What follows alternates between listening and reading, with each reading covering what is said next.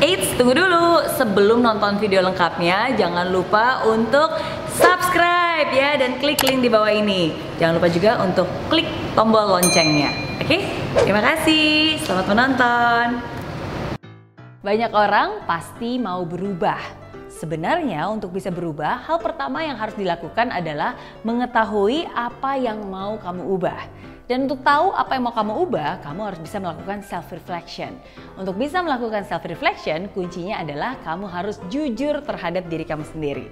Kamu harus tahu bagaimana perasaan kamu sekarang, apa yang mau kamu lakukan dan seberapa puasnya kamu terhadap situasi kamu sekarang.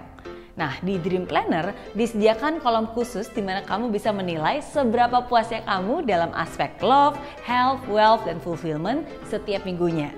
Dengan tahu yang mana yang sudah puas dan yang mana yang belum, kamu bisa lebih move on dengan porsi yang lebih seimbang. Nah, ingat kuncinya adalah jujur pada diri sendiri.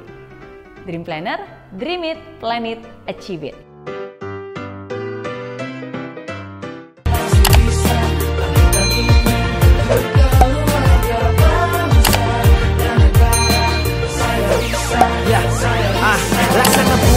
Hujan, hidup tanpa tujuan, kering dan mati tanpa hijaunya tumbuhan. Ah, demikian kalau mimpi tak kunjung terjadi.